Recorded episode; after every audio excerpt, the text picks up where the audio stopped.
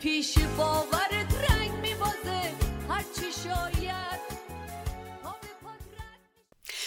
بالاخره بعد از نه ماه شهادت ده تن از شاهدان و شاکیان علیه حمید نوری یکی از عوامل مستقیم در قتل عام 67 دادگاه سوئد روز پنجشنبه 14 ژوئیه حکم حبس ابد برای نوری رو صادر کرد.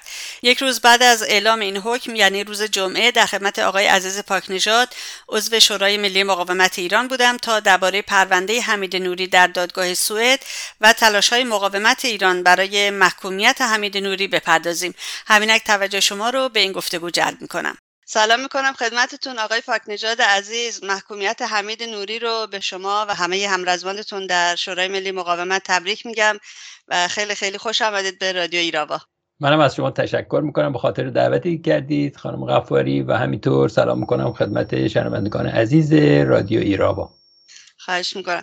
آقای پاک نجاد فکر کردم در ابتدا به طور خلاصه برامون در رابطه با علت دستگیری و روند قضایی نه ماه گذشته دادگاه سوئد درباره حمید نوری یا همون حمید عباسی برامون بگین تا بعد سوالاتی که بروزتره رو من خدمتتون مطرح کنم. خواهش می‌کنم. از نظر حقوقی حمید نوری موقعی که وارد کشور سوئد شد با حکم یک دادگاه اونم به زن دست داشتن در جنایت جنگی و قتل عمد در کشتار زندانیان سیاسی در سال 67 اینا بازداشت شده. یعنی اون چیزی که باعث دستگیری شد استفاده از این اختیارات قانونی که میگه به زن جنایت جنگی و قتل عمد می‌تونن اینو دستگیر کنن.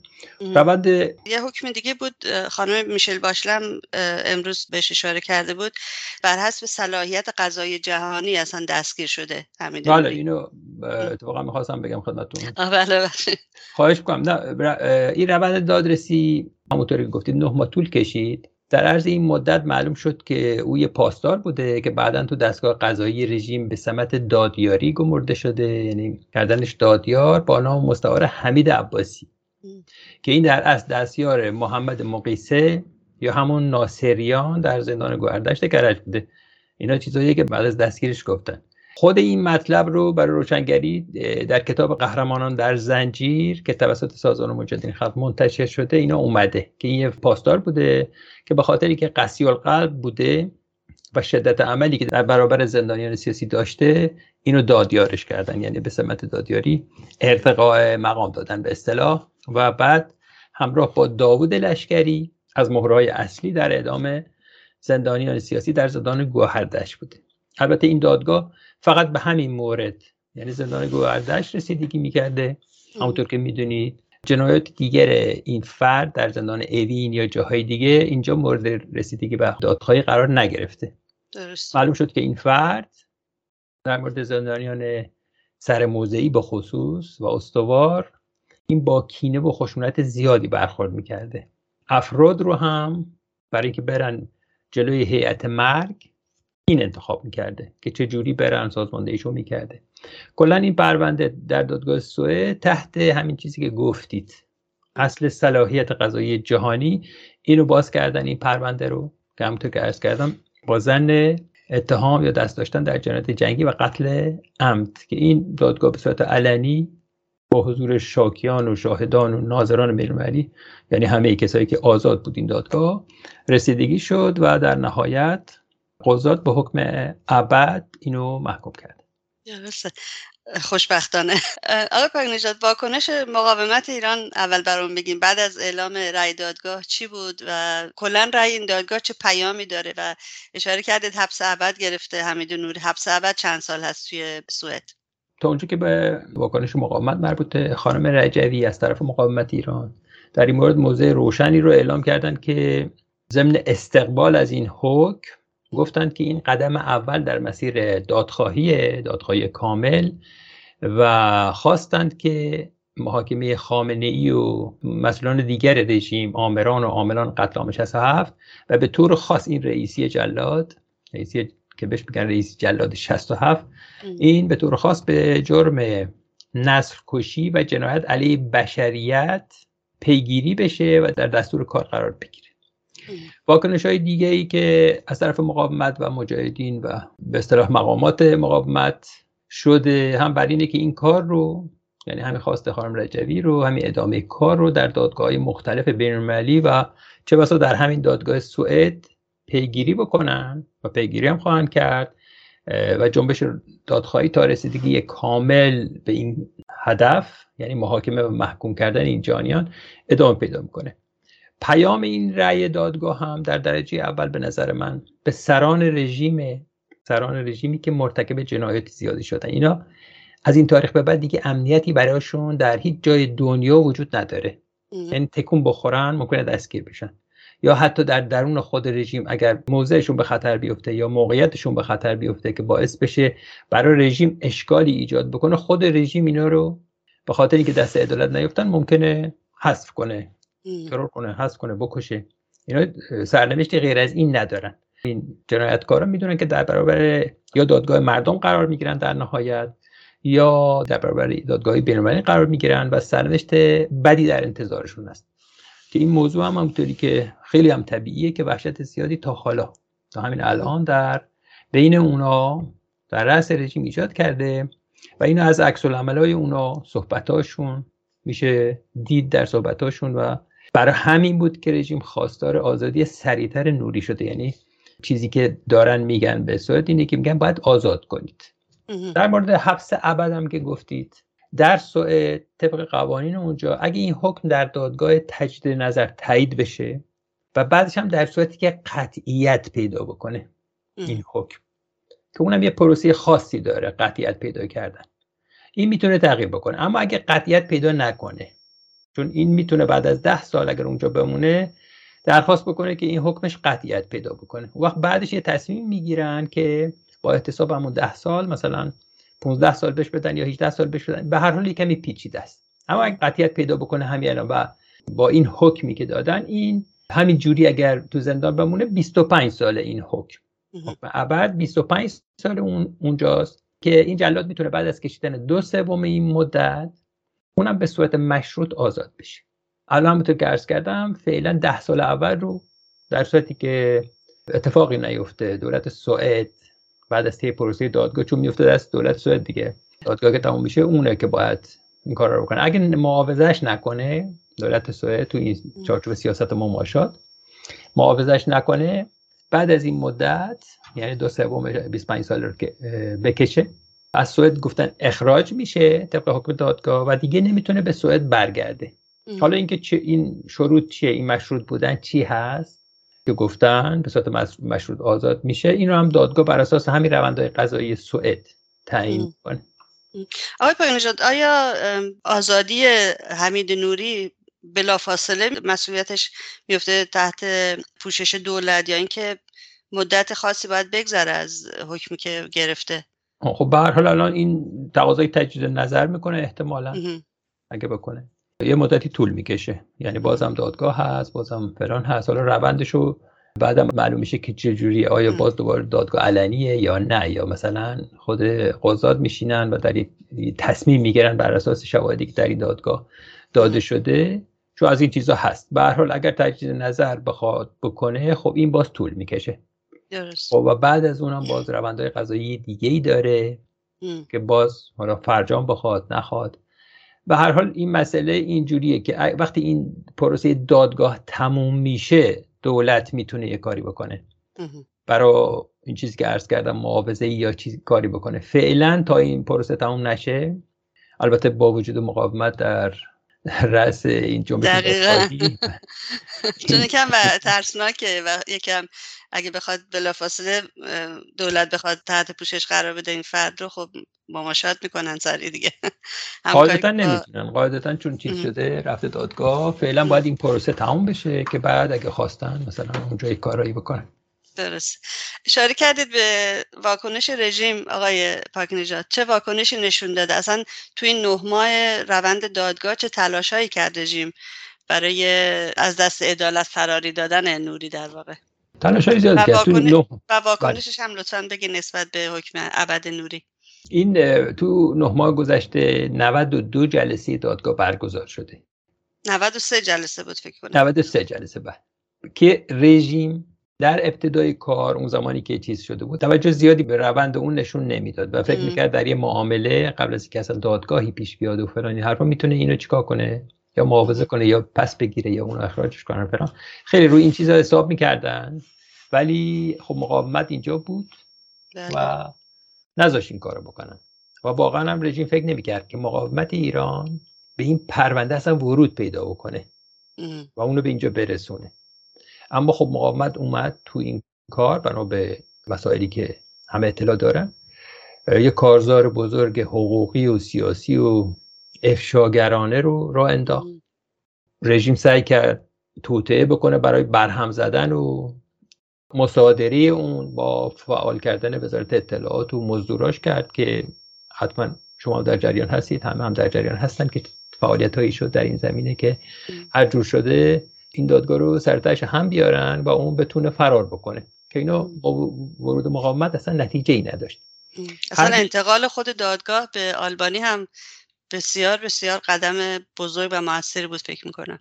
دقیقا نقطه تعیین کننده این دادگاه همون بود که دادگاه تصمیم گرفت برخلاف انتظار مزدورای رژیم و خود رژیم و وزارت اطلاعات بلند چی؟ اصلا همه دادگاه رو برداره ببره. آلبانی آلبانی چون اونجا اونا طبق روال کار می‌تونستن با از طریق شبکه های اجتماعی یا زوم یا ویدئو یا. اینجور چیزا دادگاه می‌تونست با شاهدینی که اونجا بودند مصاحبه بکنه و شهادتشون رو ثبت کنه ولی. خود دادگاه تشخیص داد که این موضوع کاملا به مجاهدین و مقاومت ایران مربوطه در اساس مثلا رو همین استواره رو شهادت کسانی که بازماندگان شهدا در مقاومت ایران و بلند شد همه دادگاه رو بردن اونجا که دیدیم دیگه. حالا من توضیح زیادی بله. وقت نگیرم. مطمئن آقای پاک کسی پول نداده به رئیس دادگاه. اگه جلوی رژیم رو باز میذاشتن از این حرفا هم می‌زد. به هر حال حربه دیگری هم که به کار گرفت طبق روال معمول همین گروگانگیری اتباع کشورهای اروپایی بود. که باز هم همه دیدن. تا بتونه در نهایت اینا رو با این جلادا معاوضه بکنه که این روش بسیار شناخته شده است از رژیم از سالها پیش از اون زمانی که اومده و متاسفانه چیزم داشته تاثیر زیادی هم داشته موفق هم بوده در این راه. ما نمونه زیادی داریم که اینا این کار کردن. حتی نذاشتن به معاوضه بکشه. تا گرفتن اینا رو تحت عنوان نمی‌دونم امنیت ملیشون مصالح ملی اینا رو فرستادن رفتن قاتلین دکتر کاظم تو فرانسه گرفتن. دوتاشونو. دو تا سه تاشون اومده بودن به عنوان چیز حتی مثل کارمند سفارت اومده بودن. خب مقاومت متوجه شد و اینا رو داد. پلیس دستگیرشون کرد. همون شب نخست وزیر فرانسه اومد تو تلویزیون گفت بنا به مصلحت ملی ما اینا رو آزاد کردیم. اصلا حاضر نبودن که پاسخ بدن. یا قضایای دیگه ای که در وین اتفاق افتاد جاهای دیگه اتفاق افتاد. یعنی رژیم این به خاطر این چشم بستن اروپایی این سیاست گروگانگیری اتباع کشورهای اروپایی رو خیلی پیش برده.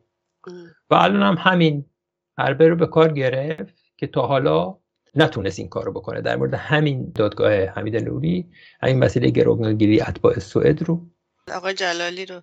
بله اینا که در در دستش بودن. اینو خیلی مطرح می‌کرد و فران این حرفا. ولی این تأثیری نداشت تو دستگاه قضایی. و رسیدگاه قضایی در سوئد تأثیری نداشت و اینو دیدیم در واکنش به حکم حمید نوری هم خیلی سریع. سخنگوی وزارت خارجه رژیم اومد گفت که مسبب این کار مستقیما مجاهدین خلق و مقاومت ایرانن. و گفت که جملهش اگه بخوام براتون بخونم اینه گفته که ما از عمق خباست مجاهدین علیه نظام تعجب نمی کنیم اما عمیقا متاسفیم که سوئد با اهداف شوم ماشین تبلیغاتی مجاهدین تن داده و نظام قضایی خود رو در خدمت اهداف اونا قرار داده. اینو روز پنجشنبه از 23 تیر ماه. بعد از اینکه حکم ابد برای حمید نوری اعلام شد اینو اومد قویا محکوم کرد همین سخنگوی وزارت خارجشون و گفت از نظر تهران این حکم غیر قانونیه از اساس مردود مخدوش و غیر قابل قبوله. و بعدش هم تازه دولت سوئد رو تهدید کرد که در قبال خساراتی که به این دلیل بر روابط دو جانبه وارد میشه سوئد مسئوله. و همین دیروز روز پنجشنبه هم وزارت خارجه رژیم اعلام کرد که کاردار سفارت سوئد رو احضار کرده که اعتراض خودشون رو به طور رسمی در ایران به دولت سوئد بدن. حالا معلومه که دستشون خیلی خالیه. بله. و تا اینجا هم نتونستن کاری بکنن و نمی‌تونن هم کاری بکنن. ولی خب کارهای دیپلماتیک و یعنی همین مراحل کارهای دیپلماتیکشون رو به این شکل گفتن. هم تهدید هم محکوم کردن هم اصلا نفی همه این چیزا که خوشبختانه تا حالا هیچ تأثیری نداشت درست. آقای پاک نجات فکر می‌کنین با این رأی مقاومت ایران یعنی راه باز هست برای مقاومت ایران که بتونه قتل عام 67 رو که اصلا می‌خواستن نادیده بگیرن فراموش شده خطابش بکنن این رو به عنوان جنایت علیه بشریت توی دادگاه سوئد یا کشورهای دیگه ثبت بکنه؟ جنبش دادخواهی که مقاومت ایران در رأس اون قرار داره هم از نظر انگیزه و هم امکانات و هم اون اهرام های مؤثر برای پیشبرد همه جانبه اون که مبناش همین چیزی که گفتید. یعنی ثبت اون به عنوان جنایت ادامه دار علیه بشریت. این کار رو خواهد کرد. مقاومت ایران این کار رو پیش می‌بره و کوتاهی هم نخواهد کرد در این راه. ما در مورد این جنایت علیه بشریت اینا تفسیرهای مختلفی هست دیگه. یعنی ما معتقدیم که این جنایت علیه بشریت دلایل خودمون هم داریم به عنوان مقاومت ایران. چند تا ارگانی دیگه هم هستن در این مورد دلایل خودشون رو گفتن ثبت کردن. مثلا سازمان عفو بین الملل 13 آذر ماه 97 یعنی سه چهار سال پیش. یه گزارش 200 صفحه ای داده که تو اون تاکید می‌کنه که این اعدام ها جنایت علیه بشریته. چرا؟ چون این اعدام ها با فتوای روح الله خمینی که اون موقع رهبر جمهوری اسلامی بوده این اعدام ها به صورت خودسرانه بدون طی روند دادرسی عادلانه و قانونی انجام شده. و بعدش هم خیلی از حقایقی رو که پشت پرده بودن اینا رو افشا می‌کنه. بر اساس اونا میگه که علاوه بر اقدام فراقضایی که این خودش یه مبحثه اقدام فراقضایی و همین چیزا میگن که مخفیانه اقدام می‌کنن. نکته ویژه تحلیل حقوقی همین عفو بین الملل که در این گزارش اومده اینه که مقامات رژیم با پنهان نگه داشتن سرنوشت قربانیان اینکه چطور اعدام شدن چرا اعدام شدن و طی چه روندی اعدام شدن. و بعدش هم با پنهون کردن محل دفن اونها. به این دلایل عملا این رژیم مرتکب جرم ناپدید کردن قهری شدند که این یک جرم ادامه داره و به این معنی که تا زمانی که عاملان و آمران جرم در مورد سرنوشت قربانیان نیان شفاف سازی کنند همچنان در حال ارتکاب جرم ناپدید کردن قهری هستند.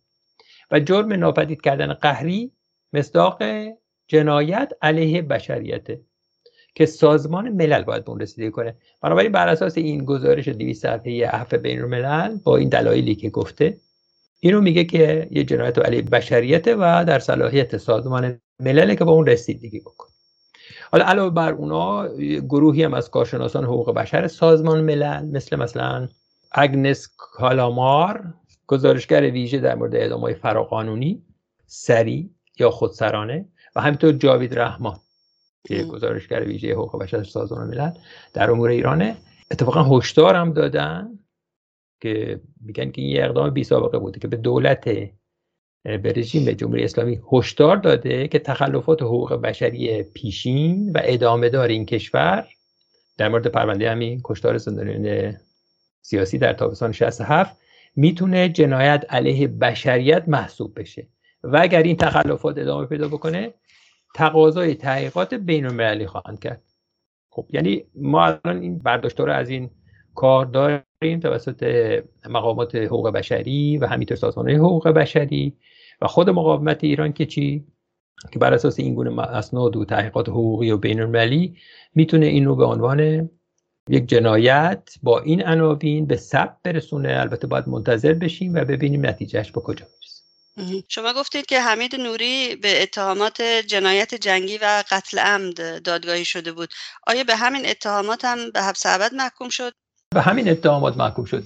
چیزایی که خود دادگاه اعلام کرد این کنفرانس مطبوعاتی که رئیس دادگاه گذاشت و جنایت بین المللی قتل عمد شرکت مستقیم یا غیر مستقیم در این جنایت سازمانی یافته به این دلایل اونو به حبس ابد محکوم کرده.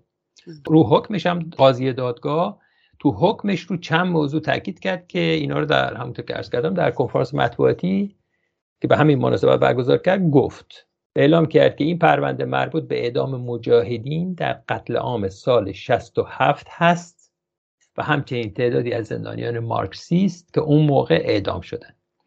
دادگاه به دلیل صلاحیت جهان شمول صلاحیت داشت که این پرونده رو که مربوط به رژیم ایران بود مورد بررسی قرار بده. ده ها نفر شهادت دادن و کسانی بودند که مشارکت داشتن منظورش این عوامل رژیم. و به این ترتیب حمید نوری برای جنایت علیه منافع عمومی مجرم شناخته شده. این ترمایی که خود رئیس دادگاه به کار گرفت در مورد سوالی که فرمودید. درست. آقای پاک نژاد اگر که بذاریم نقب بزنیم به مسئله اسدالله اسدی و دادگاه بلژیک که بسیار بروز هم هست. اگه معاهده تبادل زندانیان بین بلژیک و رژیم ایران تو پارلمان این کشور تصویب می‌شد که قرار بود روز پنجشنبه تصویب بشه آیا می‌تونست یا اگر که برقرار بشه دوباره آیا می‌تونه تأثیری می‌تونست تأثیری بر حکم دیروز دادگاه سوئد بگذاره در تو با حمید نوری و برعکس با محکومیت حمید نوری؟ آیا رأی دادگاه سوئد می‌تونه تأثیری بذاره بر این لایحه پیشنهادی دولت بلژیک که قرار هفته آینده برای رأیگیری به پارلمان بره؟ در مورد اول من فکر نمی کنم که اگه این قرارداد با رژیم تصویب می‌شد این معامله در است این چیزی که این وسط هست و امضا کردن قبلا و اومده بود تو کمیسیون خارجی مجلس بلژیک تصویب شد به ضرب زور دستور وزارت دادگستری و طبیعتا من فکر نمی کنم اینا می‌تونست تاثیر رو حکم دادگاه داشته باشه چون دو مورد متفاوتن. دستگاه قضایی در اروپا در این گونه موارد کاملا مستقل عمل کردن. در جریان همین دادگاه آنتورپ بلژیک هم دیدیم که به محکومیت همین دیپلمات تروریست اسدالله اسدی منجر شد بالاخره. دستگاه قضایی رفت تا بنابراین این حکم دادگاه حمید نوری تحت فشار یا منافع خاصی نمی‌تونست قرار بگیره. از طرف قوه مجریه بلژیک یا دیگر جاها تغییر بکنه. این در مورد اولی که گفتید.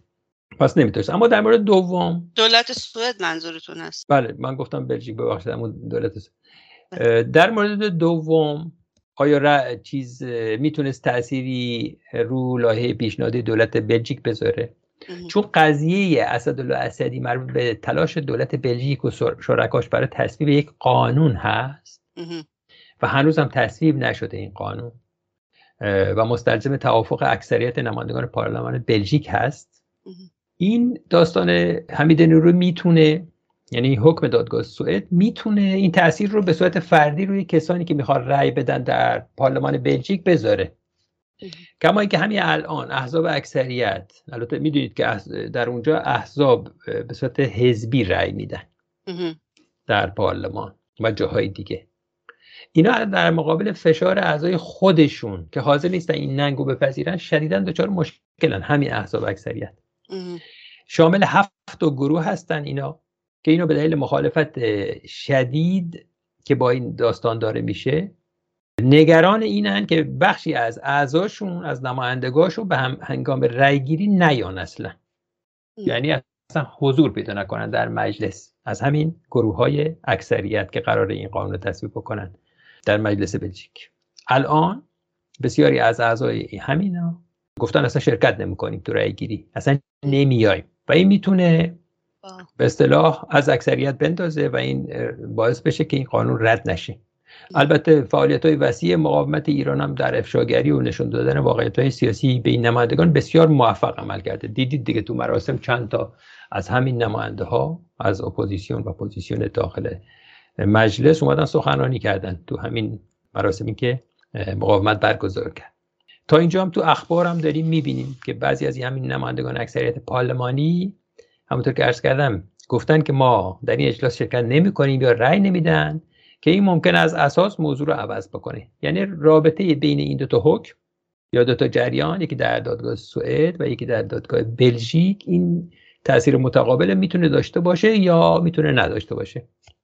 حتما شنیدین که وزیر خارجه بلژیک دیروز استعفا داده. آیا استعفای این خانم نمی‌تونه یکی از همین اثرات باشه آقای پاک تا اونجایی که به صحبت در این مورد مربوطه ایشون هم وزیر خارجه بوده و هم معاون نخست وزیر. خانم صوفی ویلمز. این اعلام کرده که البته بعد از تعطیلات میاد دوباره در جلسه بعدی پارلمان دوباره معاون فدرال میشه. ولی در مورد این تصمیمش که رفته کنار بیماری همسرش رو مطرح کرده که در نبرد سختیه که مثل که سرطان مغز داره و گفته که من می‌خوام در کنار اون باشم در کنار فرزندانم باشم و این وظایف فعلی که من در داخل دولت دارم اجازه نمیده که من این کارو بکنم. ولی من فلان می‌کنم و بعدا میام دوباره و این حرفا. در اساس اگه بخوایم نگاه کنیم یک همچی استعفایی چون ایشون این خانم قبلا هم هی می‌رفته و دوباره برمیگشته. وظایفشو میذاشته به عهده نخست وزیر یا می‌داده به همکاراش. در پارلمان و این کارا رو پیش میبردن یا در دولت. ولی تا اونجایی که به این مسئله مربوطه به دلیل اینکه الان فشار خیلی زیادی روی تک تک اعضای دولت بلژیک و پارلمان بلژیک و اینا هست و این مسئله چنان گسترشی پیدا کرده به یمن فعالیت های مقاومت ایران و بعضی از نمایندگان خود پارلمان بلژیک که دیگه این فشار رو همشون احساس می‌کنن. یعنی واقعا می‌فهمن که یک چیزی رو دارن امضا می‌کنن که براشون ننگ ابدی داره. این خیلی روشنه که نگرانی ایجاد میشه در احزاب اکثریت و میشه گفت که الان ایشون خانم صوفی ویلمز لابد نمی‌تونسته دیگه بیشتر از این فشار رو در این زمینه تحمل کنه. ترجیح داده از این کار خودشو کنار بکشه. میشم اینو گفت. متا اون چیزی که خودش مطرح کرده همینی که عرض کردم خدمتشون آقای پاکینجا شما اشاره کردید به فعالیت مقاومت ایران. البته مقاومت ایران توی این نه ماه گذشته تو دو تا جبهه کارزارهای بزرگی رو به راه انداخته. یکی دادگاه حمید نوری بود و دیگری هم اعتراض به معاهده امضا شده و مخفی اعلام شده دولت بلژیک بود با رژیم ایران که در واقع برای فراری دادن اسدالله اسدی از دست عدالت بود. سوالم این است که آیا مقاومت ایران داره قدرت خودش رو نشون میده برای بسیج نیرو و همینطور به نمایش گذاشتن پایگاه اجتماعی مجاهدین و مقاومت ایران یا اینکه دلایل دیگری داره؟ ببینید در عالم واقع مقاومت ایران یک نیروی قدرتمند در عرصه سیاست ایرانه. و همینطور در عرصه سیاست بین المللی بنابراین تمامی حرکات و اقدامات اون این اصل رو به ذهن و چشم ناظرین چه بخوان چه نخوان فرو می‌کنه. این مقاومت از چه پایگاه وسیع اجتماعی هم در داخل و هم در خارج کشور برخوردار این من فکر می‌کنم نظر من شمسه. این احتیاجی به این نیست که مجاهد یا مقاومت ایران مجاهدین و مقاومت ایران بیان بخوان نمایش بذارن. یا مثلا قدرت نشون بدن. در این مورد خاص چشمگیرترین امری که دیدیم به صورت درخشان خودش رو نشون داد. تو همین سازماندهی و انجام این اعتراضات به طور خاص در بلژیک و سوئد اینا نشون داد که این مقاومت از یک نیروی سازمان یافته معتقد مصمم با انگیزهای انقلابی برخورداره. در هر زمان و مکان خودش رو میرسونه و این ناممکن ها رو که به نظر خیلی ها می‌رسه اینا رو ممکن می‌کنه. اعضا و هواداران واقعا سختگوش و انقلابی این مقاومت هم. هر وقت لازم باشه در هر زمانی که لازم باشه همه مشکلات رو از پیش پاشون ور میدارن. میان میدون و معادلات رو به نفع مردم ایران تغییر میدن. اینو بارها بارها در از این سالها ما دیدیم. یعنی واقعا در همین داستان بلژیک یا همین داستان حمید نوری. اگه مقاومت ایران حذف بکنیم داستان به کجا می‌رسید؟ پس بنابراین در این مورد وقتی میاد هم قدرت بسیج نیرو نشون میده و هم اینکه چنین پایگاه اجتماعی بزرگی داره. چه تو ایران همونطور که عرض کردم با عملیات کانونهای شورشی که خبر دارید همه خبر دارن که چه ضرباتی رو زدن به مراکز نظامی و امنیتی و اداری این نظام. یا این حملات موفق سایبری که هست. بی بله. سابقه است. بی سابقه است واقعا. حالا گوشی بسیار کوچیکیشه تا حالا. دوستان تونستن تنظیم کنن و بدن بیرون. اینا وقتی اگه زمان باشه این کارهایی که کردن این اسنادی که به دست آوردن اگه بخواد منتشر بشه بخصوص در زمینه حقوق بشری زندان جنبش دادخواهی و بسیاری چیزهای دیگه و روش هایی که رژیم و بسیاری از کسانی که مثلا تو همین وزارت ارشاد پول می‌گرفتن حقوق می‌گرفتن اینا هم اگه بخواد اینا رو افشا بکنه خب یک چیز خیلی خیلی وسیعیه. اگه به زمان باشه که این کارا رو بکنه که حتما هم خواهد کرد تازه اونجا مشخص میشه که این مقاومت چی هست. یعنی وقتی در داخل این کارا رو می‌کنن. در خارج برای خونسا کردن توطئه های رنگارنگ. بر علیه این مقاومت میان وسط هوادارا همین واقعا با اعتقاد انقلابی و مردمی. وقتی میان و اینا رو خونسا می‌کنن و جهت میدن به این توطعه ها یعنی توطعه رو که خونسا می‌کنن چی؟ بهش جهت هم میدن. به موضوع جهت هم میدن به نفع مردم ایران. من فکر کنم مجموعه این چیزها نشون میده که این مقاومت چی هست و قطعا من فکر می‌کنم که مورد این مسئله که یک نیروی مداخلگر تعیین کننده در آینده ایران و در حال ایران هست مقاومت ایران این از طرف دولت های مماشاتگر و از طرف ناظرین بین المللی و اینا کاملا روشن و واضحه و ما در سخنرانی هایی که مقامات مختلف مقامات دولتی از کشورهای بسیار بزرگ مثل امریکا، کانادا، اروپا فلان میان در مراسم شرکت می‌کنن و سخنرانی می‌کنن و این خط و خطوط رو تایید می‌کنن و میگن اینجوری درسته. من فکر کنم با مجموعه اینا مقاومت ایران واقعیتیه که خودشو به هر شکل به اونایی که نمی‌خوان تحمیل می‌کنه و اونایی هم که می‌خوان اینا رو هرچه بیشتر بهشون وصل میشه و اونا رو به خودش وصل می‌کنه. دقیقا. فقط سر هواداران مقاومت من یه چیزی بگم چون خودم خیلی دیدم ایرانیانو که دوستای خودم که چندین سال است میشناسمشون. اینها افراد تمام وقت نیستن. اینها افرادی هستن که زن دارن شوهر دارن بچه دارن کار روزانه دارن و باید سر کار باشن. با این حال تو همه تظاهرات شرکت می‌کنن تو همه گرد همایی شرکت می‌کنن همه جا هستن و واقعا درود بر همشون که چقدر فعالیت و انرژی می‌ذارن برای آزادی ایران. و اون نکته که شما گفتید اعتقاد واقعا فکر می‌کنم خیلی مهم است. اعتقاد به آزادی ایران و ایمان به کاری که می‌کنن بسیار بسیار مهم است. البته خب رهبری مقاومت هم هست و خودشون جلودار هستن. بقیه هم برحال پشت این مقاومت و پشت رهبری مقاومت میان و فعالیت می‌کنن چون به نتیجه می‌رسه. مثل دیگران نیستن که فقط دستور میدن برین این کارو بکنین برین اون کارو بکنین ولی خودشون در شهر خودشون در خانه خودشون می نشینن و به دیگران فرمان میدن در واقع. آقای پاک نژاد از دادگاه حمید نوری می‌دونم درس زیاد میشه گرفت و ساعت ها میشه دربارش صحبت کرد ولی فکر کنید اگه به طور خلاصه بخوایم بهش اشاره بکنیم چه درسهایی میشه گرفت و قدم بعدی چی هست؟ همونطور که عرض کردم خودتون من گفتید اولین درس اینه که با اطمینان بدونیم که میشه هر گونه صحنه صحنه رو که اینا میچینن این سیاست مماشاتگرا هر گونه صحنه از پیش چیده شده استعماری و آخوندی تو خارج کشور رو با تلاش های این که داریم می‌بینیم اینو به هم زد. نگذاشت که منافع مردم ایران فدای منافع اقتصادی این کشورهای مماشاتگر بشه. این یک چیز واضحیه. با اطمینان باید به این نگاه کنیم. این خیلی مهمه. که ما به این درک برسیم که با تلاش های خودمون می‌تونیم تغییر بدیم. اونم با وجود قوانین مساعد تو این کشورهای دموکراتیک. این مسئله رو این مفهوم رو این مهم رو باید به دیگران هم انتقال بدیم. من می‌دونم که در درون مقاومت ایران دیگه حرف از این چیزا گذشته که ما بخوایم بگیم که ما باید اطمینان داشته باشیم که پیروز میشیم یا می‌تونیم تغییر بدیم.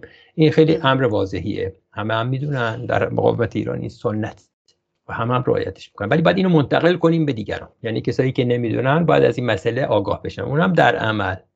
با دعوتشون با آوردنشون به صحنه. چون وقتی میان تو صحنه دیگه احتیاجی هم به توضیح نداره اتفاقا مقاومت ایران با توجه به همین قوانین مساعد که گفتم در این کشورهای دموکراتیک با توسط به همین قوانین حقوقی در همین کشورها دیدیم دیگه در گذشته. بسیاری از توطئه های عظیم رو نابود کننده رو که بر علیش بوده خطرناک رو که بر علیش بوده به موجودیتش مربوط می شده موجودیتش رو در خطر انداخته اینا رو خونسا کرده بی اثر کرده و ما اینا رو دیدیم.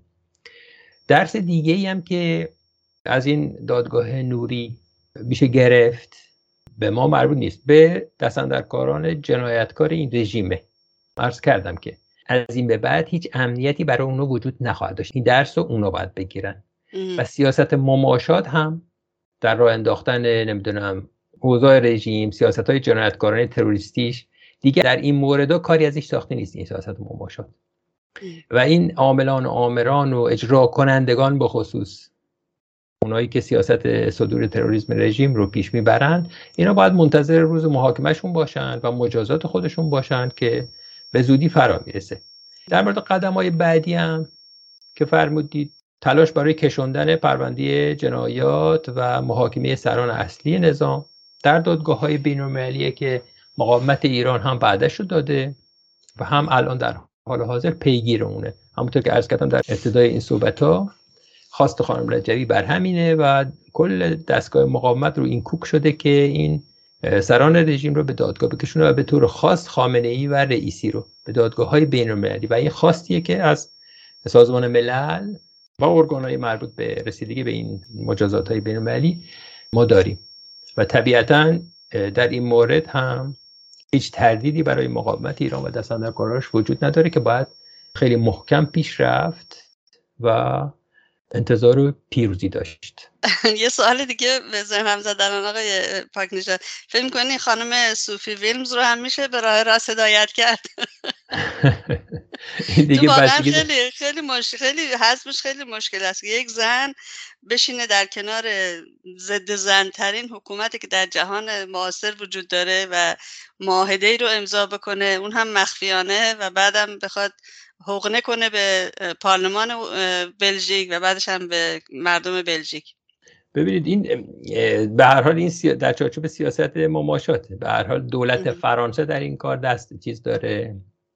اصلا میگن که اونه که این کار رو هدایت می‌کنه برای اینکه یه بدعتی بشه برای بقیه. خود دولت سوئد هست. اینا بلژیک منظورتون نه نه دولت خود سوئد بلژیک هست ولی دولت بله. سوئد هم حتی میگن در این مورد دولت سوئد هم روابطش با رژیم خب دیدید دیگه چقدر حسن است تو این حرفا. مسئله قضایی رو کنار بذاریم. یعنی منظورم عملکرد دولت. های مماشات کرده در این مورد خاص همین خانمی که اسپورتید که رفته این قرارداد امضا کرده سیاست دولت رو پیش برده. یعنی به خود شخصیش مربوط نیست. ممکن خودش نخواد یا مثلا بخواد ما اینا رو نمی‌دونیم. ولی تا اونجایی که به این جور آدما مربوطه معمولا وقتی در یک کمچه مقاماتی قرارشون میدن اینا کسایی که سیاست دولت رو پیش می‌برن. یعنی آمادگی اینو دارن که همچه حتی همچه ننگی رو هم برن امضا کنن و پیش ببرن. حالا اینا یه کمی هم پیچش دادن. گذاشتنش در جوف یک قراردادی که از دیگران مخفی کنن خیلی سریع می‌خواستن پیش ببرن. یعنی یه توطعه بوده در اصل. که الان افشا شده و معلوم شده که کی این امضا کرده یا چجوری بوده اصلا با کی امضا کرده. رفته نشسته با سفیر رژیم در بلژیک اینو امضا کردن. یا مثلا با یه مقامات چیزی خواستن اینو رد کنن قضیه رو از اینجوری هم که میگن از یک سال پیش بود. به هر حال می‌خواستم ارز کنم که تلاش های مقاومت خیلی ها رو قانع کرده از همین مقامات خیلی ها رو پشیمون کرده. شما یادتون هست بعضی از کسایی که در مقامات دولتی بودن در همین کشورهای اروپایی بعدن که از مقام خودشون کنار می‌رفتن عوض می‌شدن و مقاومت ایران می‌رفت سراغشون و برای اونا توضیح می‌داد میومدن به اشتباهات خودشون چی؟ اعتراف هم می‌کردن. مثلا آقای برنارد کوشنر یادتون هست دیگه اینجا تو فرانسه اومد اینجا گفت من واقعا معذرت می‌خوام از اون موازی که می‌گرفتم موقعی که در دولت بودم. تازه من متوجه شدم که چه خبره. از این نمونه ها خیلی زیاد داشتیم. حالا باید آینده رو دید. به هر حال مقاومت ایران که بیکار نمیشینه سر این چیزا. دقیقا دقیقا. خیلی ممنونم از اینکه آقای پاکنجا توی این روزها که شما هم توی کارزار علیه لایه بلژیک ایران بسیار فعال هستید وقتتون رو باز کردید برای این گفتگو و توضیحات روشنگرانه که دادید. واقعا به امید روزی که سران بالای رژیم خامنه ای رئیسی رو توی دادگاه های زی صلاح ببینیم. خواهش می‌کنم. شما لطف کردید که دعوت کردید. ازتون تشکر می‌کنم. موفق و پیروز باشید.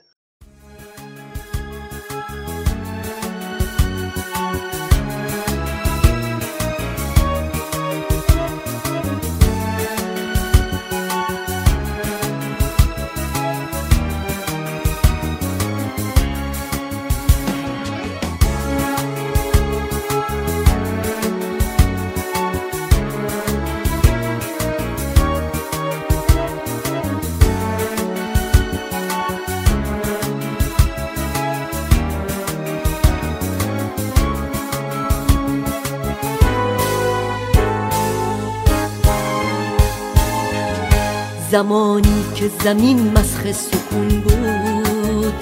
دل دریا دلا دریای خون بود. به دریا دل زدی بیشک و تردید. شدی همسایه و هم جنس خورشید. تو از رفتن سرودی بی محابا. کشیدی خط باطل روی شبها.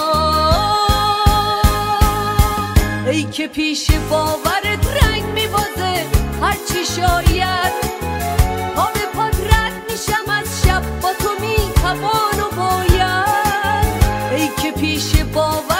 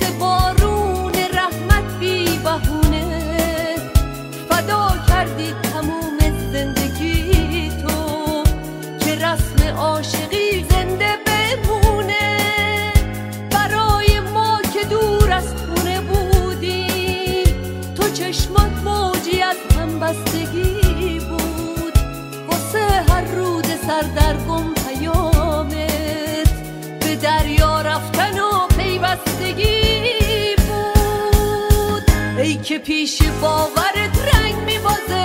هرچی شاید